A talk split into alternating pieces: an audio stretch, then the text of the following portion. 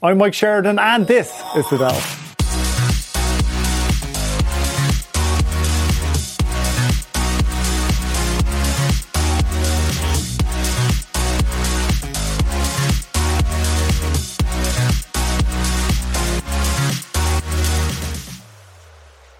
Hey, you're very welcome to the Delve with me, Mike Sheridan, brought to you by Spotlight Oral Care. If you use the code DELVE25, you'll get 25% off everything on site. So you're very welcome back. Uh, I say that because we took a, a mid season break of sorts. We've just moved into a, a, new space here, hence that five, six week gap between episodes, but hoping to, hoping to, to end the season strong.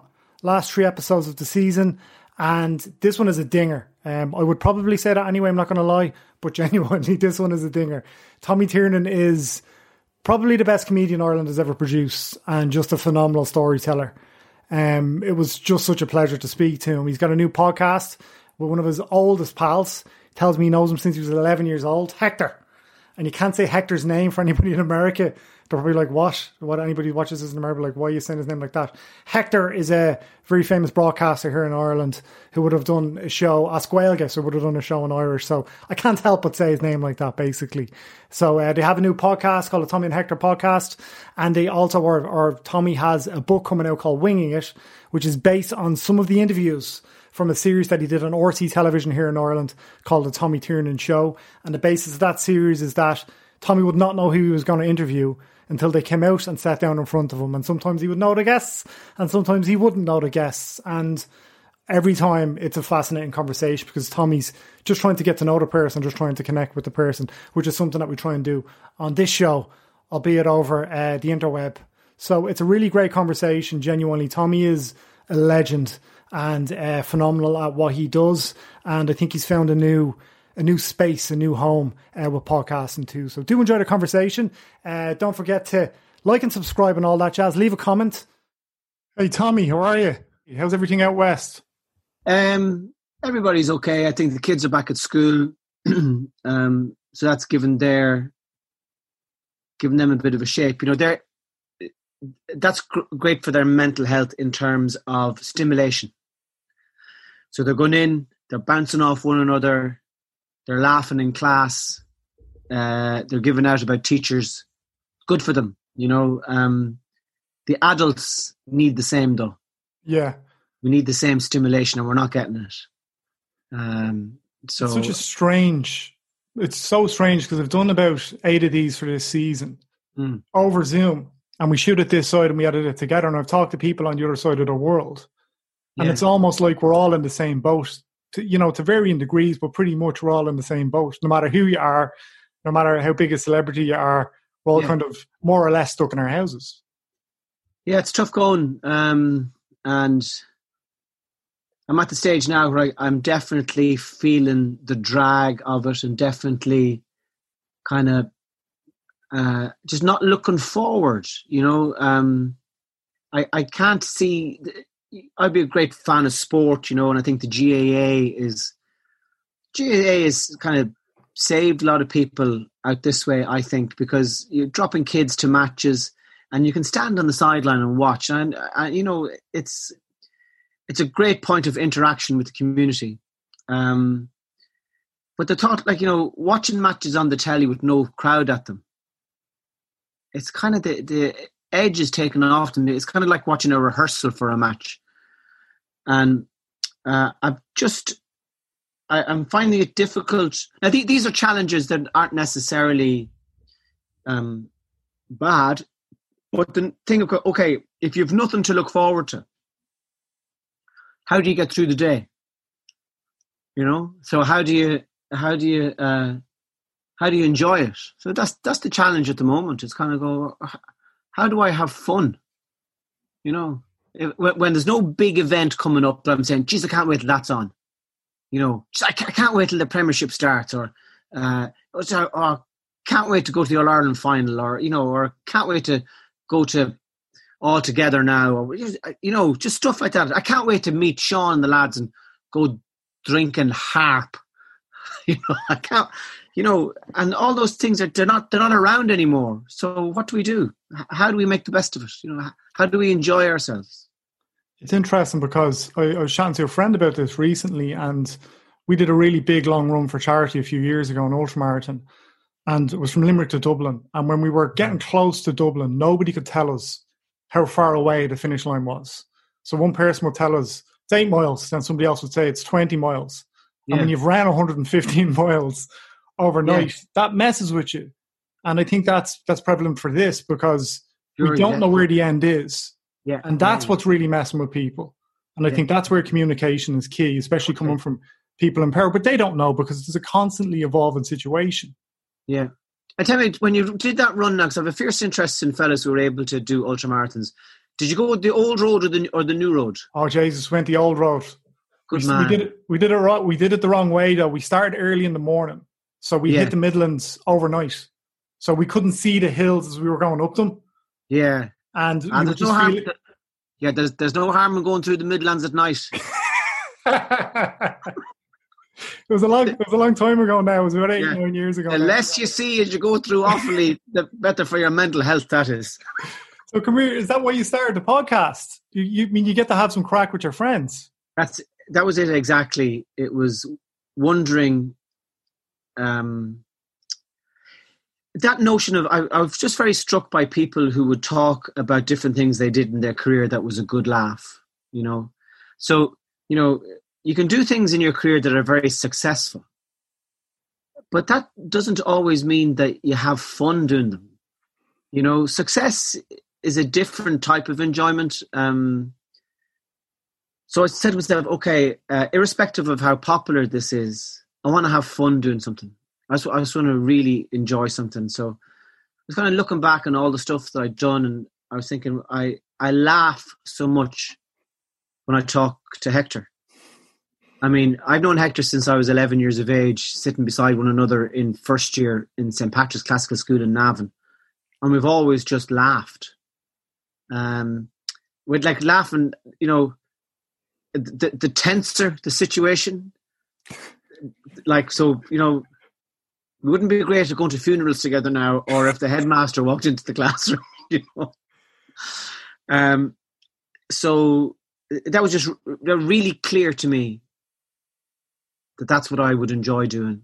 Um, so, and with uh, Laurita Blewitt is a woman that we worked with on iRadio, um, and it was the same with her. I was saying I'd love to get the three of us together and to do something. Um, and we threw the idea out at a few radio stations, but they were so slow in coming back, and um, we just said let's just let's just do a podcast and and go for it.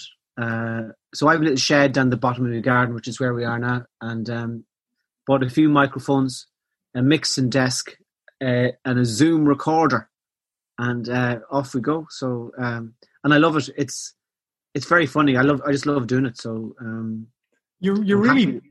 you're almost built for a platform. You know, you're almost built for podcasting and how loose it is and how conversational it is. Um, I, I fell down the rabbit hole of watching some of your old YouTube clips last night, or somebody else did some stand up last night. And I'm like, how how is it Yeah. taking Tommy this long to do it? I know, I know some of the old shows have gone out as podcasts, but to do yeah. an original podcast because it's perfect for you. Well, the thing is, if if it was just me talking to a microphone, it would die a death because that's like doing stand up in a room where no one's turned up.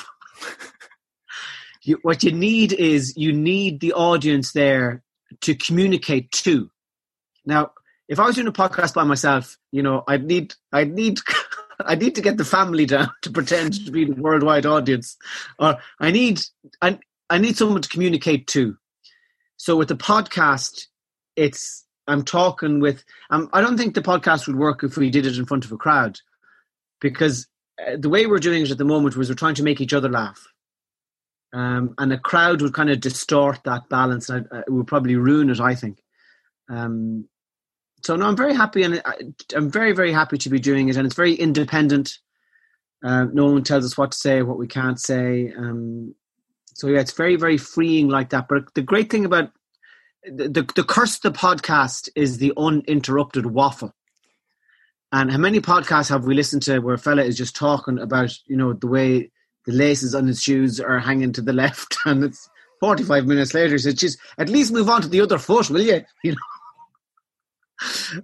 so, um, uh, I suppose in, in the podcast, we have to keep each other interested, and Yeah. that, that's the thrill of it. Yeah, Well, you also know each other as well, which helps. You mentioned Oh, you know Hector since you were 11. So the first thing you did was Yeah. take the piss out of Hector's hair.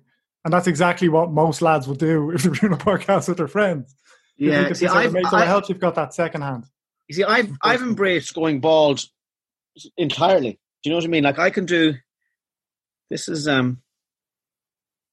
That's my natural hairline there now. Do a mohawk. You can still do a mohawk. But Hector's at the stage now where he has the he has the frosted tops. As the, you can go into a hairdresser now and say, "Give us give us the dose of the frosted tops." so that's where they kind of bleach the top of your hair a little bit. And uh, but Hector's on the full kind of like that, you know, uh, to to cover up the zip line going back. Um, so I was- when I was started doing this, when I started doing this, um, I was it was deep in lockdown, yeah, yeah. and one of one of the first interviews I did was Bill Burr, and my Oh hair wow, was, wow. my, my hair was just out here. Like it was. I'm looking back at it now, going, I should have just shaved it off. Sponsor wouldn't let me wear a baseball cap. Bill is incredible. I went to see Bill in uh, Dublin last year, and it was one of the best stand-up shows I've ever been at. I was at that Uh, show. Uh, phenomenal. It's amazing the way some people hit peak form. You know, so I would have known Bill from from years ago, and you always got the sense that he that there was a kind of um that there was craft in him. You know, uh, and over the past maybe since even doing the podcast twice a week of just that continual talking. Uh, past ten years, he's just nailed it. He's been he's uh, a joy to watch, even though he he talks dark like he's a he's a dirty, filthy potty mouth. He's been very complimentary about you. Oh, really? Oh, Yeah, you said I saw a tweet there a, a few years ago from Bill saying you're you're one of the best storytellers in comedy. You're a master storyteller. Oh, well, that's very, very kind of him. Yeah, it's great to get that kind of slap in the back from people you respect. You know, uh, doesn't last long though. You you feel good for a minute, and then you feel guilty about feeling good, and then you feel resentful. And then you feel resentful that someone else is talking about you and putting pressure on you. It's funny, comedians are like that. It's like you can't uh, they can't take compliments. You know, they want the compliments, but they can't take the compliments. That's something I found in interviewing comedians over the years. Yeah, yeah. The compliment is something that should be put in a box and just left at your front door. Don't ring. Don't ring the door and just leave the compliment there. I'll get it in my own good time. Thank you. And here, do you miss the stand up? No, No. I don't stand up, uh, and I'm. I feel half concerned that I mightn't want to do it again. Um, I have to to pay the mortgage and stuff, but I don't. I I worked so hard for twenty years, twenty five years, like relentlessly. You know, I was like Joe Biden. I just I worked I, four nights a week. I was out there trying to convince people to let me run the world, and uh, I just I worked very hard, you know. And I I used to fantasize about having a break, um, of about six months or so. And now that I've gotten it, I just feel as if that part of my personality that is able to do stand up, I can't find it. I, he's he's he's left the building. Um, so I I don't know. I mean, in a sense, we mightn't get back gigging until for another eight months anyway. You know, maybe more. Uh, but at this particular moment in time, I I don't really feel the. I have the desire to talk and I have the desire to communicate and I have the desire to make my friends laugh and to say funny things and to think of funny stuff. Um, I wrote, I started writing a novel. I started writing a, a play, all comedy stuff, you know. And uh, but the idea of being able to stand up in front of a crowd, because that kind of distorts your personality a little bit, you know. You sometimes there can be a gap between who you are 23 hours of the day and who you are for the hour on stage. And if that gap gets too big, or if you're uncomfortable with that gap, that asks interesting questions of you. You know, when you're down in your shed writing, there isn't really you're accessing a part of your brain. You know, I- like I this play that I wrote, mean, I don't think it'll ever be staged. It's about a couple who have uh, a half man, half bull living underneath them, uh, and he drinks menstrual blood, and And uh, one, once once a month, he needs a couple of pints of menstrual blood, and if he doesn't get it, he goes apeshit. so uh, the the the woman uh, is reached the menopause, so she's no longer able to provide him with what he needs. So they have to try and recruit another woman who will come to the house and go down, uh, uh, and you know, get. Uh, I, I can't think of an appropriate word. by, by the bull. Um, so that's the kind of stuff I think about when there's no one looking. I'd buy a ticket for that. That sounds hilarious. Yeah, a it- yeah. it is funny, isn't it? Yeah, it is. so, um, that's the kind of stuff I can come up with when I'm on my own, you know, um, and I enjoy that. Uh, but it, but it's not as distorting as the stand up. You know, I mean, it's not the type of stuff I'd bring up to the kitchen table either. And the kids are there, you know. What did you do today, Dad? Well, scene four. You know, uh, so, well, yeah, yeah. Well, we'll have to see, but uh, that's how I'm feeling now, anyway. Is it just it needs to feel authentic? Is that and can you see that in different stand ups as well, as well as your own stand up comedy? That it needs to feel like it's coming from a real place. Well, uh, and I mean, no matter, yeah, I mean, yeah. I still enjoy watching the stand up. I watched Eddie Pepitone the other night. I don't know if you know Eddie, uh, great American comic, someone I'm a big fan of. I watched a bit of Jerry Jerry Seinfeld. How did how did Pat Kenny say it? Seinfeld. Scene Um, so I watched a bit of his stuff recently. So I can, I'm, I still enjoy stand up. I still enjoy watching it. Uh, I'm always, um, I always have an ear out for what Frankie Boyle is saying. Um, but that thing of being authentic, yeah, you know, uh, and and that you change physically. I'm not the same person I was 25 years ago. Every cell in my body has changed, in all our bodies. I think, say every seven years, from tip to toe, your body is completely different. Um, so maybe I'm just not capable of the type of stand up that I used to be doing, which is kind of loud, m- m- frenetic, and um, yeah. So maybe there's a style change coming up. You know, I'll have to do the. I'll have to watch a try and download a documentary on Cat Stevens. Remember, he he he changed his name to Yusuf, and uh, maybe I'll do something like that. You know, but I uh, it's a, a definitely very challenging time, and you know, uh, but I'm still still a fan of stand up.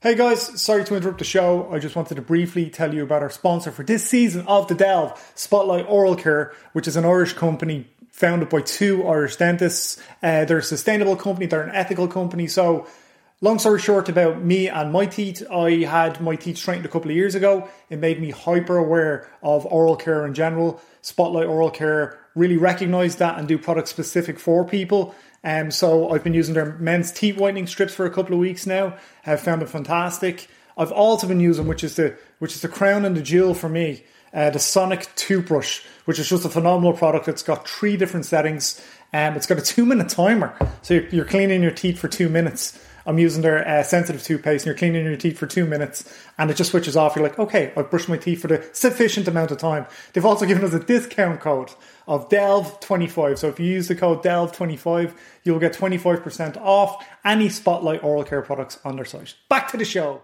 I think I think a lot of comedians um, find popularity, and I say a lot. I mean, a number of comedians find popularity by being almost populist and doing Oh, what is popular, as opposed to being authentic. Because you, you and Dave Chappelle have both said something very similar.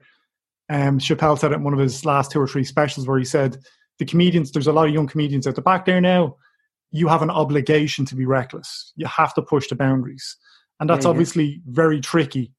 Uh, you know, nowadays, especially You with pay, you pay, you pay a price for it, and it's whether one of the great mistakes I think comedians uh, make is by having families.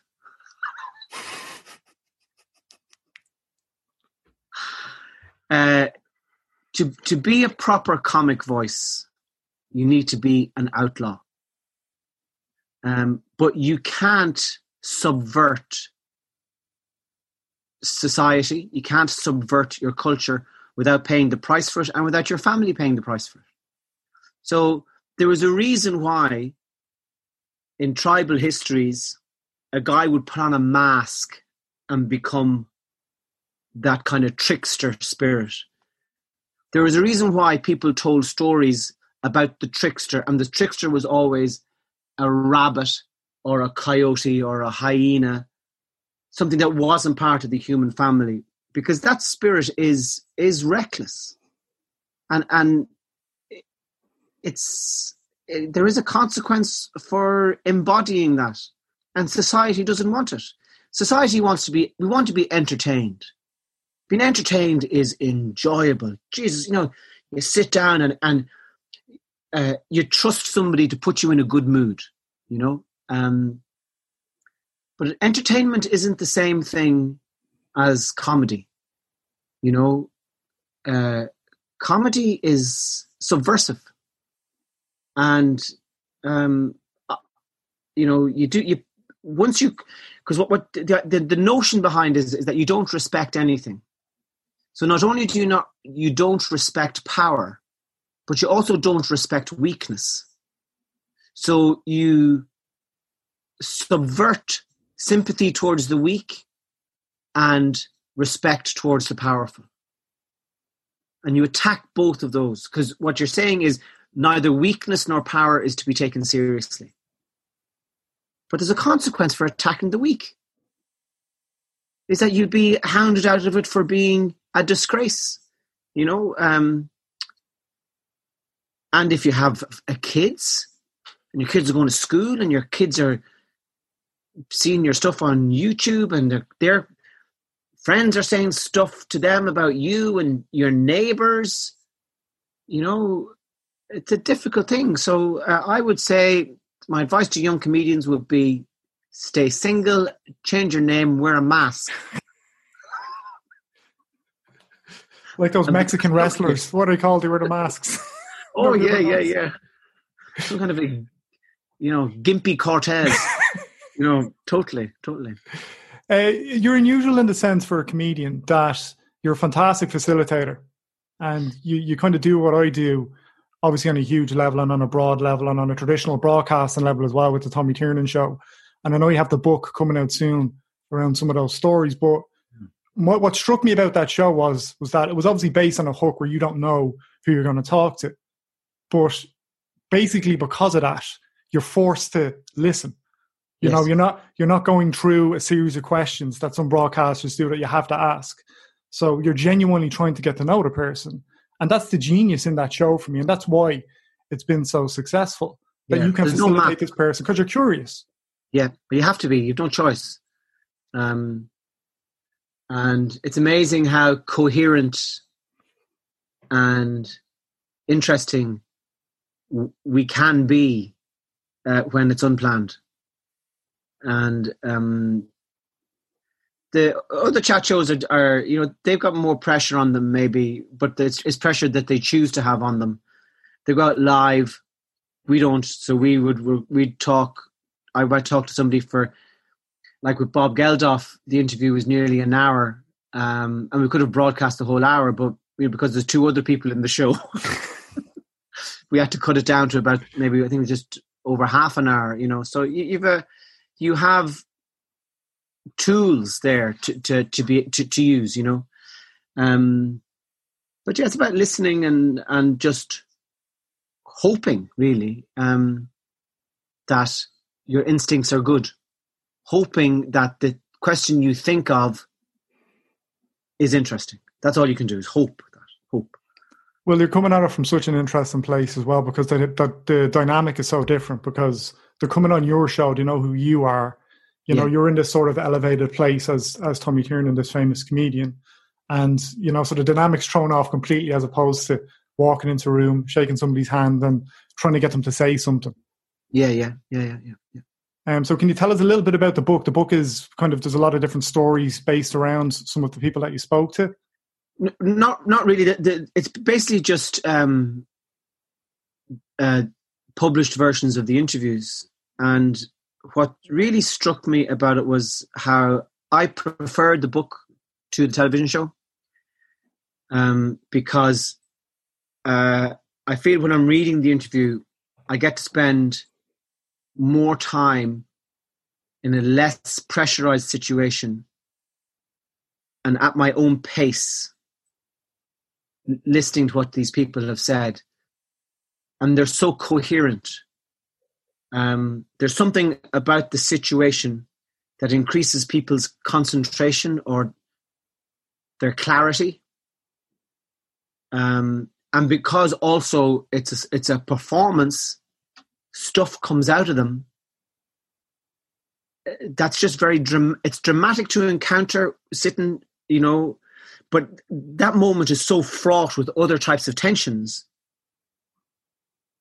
that for me to be able to sit down and read the interviews was a, a was bliss, and the wisdom that people have is shocking. You know, um, and the, the, just the, the way they're able to see different things, and I I, I prefer the book. So um, we there's uh, 21 interviews out of the we've done about 90 or something, and we chose 21. And and, and I, I you know there's something about that thing of you know, the, being on your own with the printed page, you know, and it's a, it's a, it's a different experience, of course. Like uh, Roisin Murphy uh, is in the book, you know. Um, I don't know if somebody will have the same experience reading Roisin Murphy as they will seeing Roisin Murphy. I was in a bar in the west of Ireland a couple of weeks ago, and this rough country farmer was there, and you know, shirt opened, covered in dust and muck and the smell of the farm off him. And he says to me, uh, Yes, I wouldn't mind meeting your one Roisin Murphy for a few pints. I say she's some laugh. so I'm not sure you get the same experience looking at the book. But Roisin would probably be delighted at that. I mean, that's the ultimate compliment. If a man from another genre altogether, like a West of Ireland farmer, is keen to meet you for porter because you look mad you know, it's a good thing. You've got you've got a broad reach. Uh, I don't I don't want to keep you any longer, Tommy. But uh, so what's the plan now for the what's the plan now for the next few months? There, well, I mean, there can't really be a plan, I suppose. But you're, it sounds like you're getting you've come into a really creative place with the writing, with kind of expressing yourself, albeit in a, an individual form. Yeah, it still feels like a struggle, um, because I, you're writing, but you don't know if it let if anything will ever happen with it. Um, so it feels a little bit like um, feel a bit lonely actually with it. Uh, so yeah, so it's very hard. It's great to have the guillotine of a performance to, you know, the, the pressure of something coming up as a deadline. There's no deadlines at the moment, you know, so it's very hard to to to get your heart rate and the, the adrenaline flowing around your brain. Um, I'm really, really enjoying the podcast. I mean, it's it is fun. I laugh when I'm with Hector and Laurita. Um, but the other stuff, I really have no idea. Um, I'm trying to I'm trying to replicate. I, am noticing stuff that my body's missing. I'm trying. How do I get that? You know, uh, so stuff like you do daft stuff like you know shouting at cars. you know, just go, just going down to the main road near the house. Assholes! You're all assholes! And then just doing that for an hour. Imagine somebody driving on the motorway near Galway and just seeing, is that Tommy Tiernan screaming arseholes at us? Shouting, shouting arseholes at, at Norries. It's like shit. Bill Murray Murray's supposed to do stuff like that, isn't he? Randomly turn up and, and then be like, nobody's yeah. ever going to believe you. Turn up to house parties and stuff. Uh, well, Tommy, look, I really appreciate the time. Uh, it was my, lovely my, to chat to you. and um, the podcast is fantastic, and I'm looking forward to the book. Thank you. God bless. Thank you very much. Thanks so much, Tommy. Take care of yourself.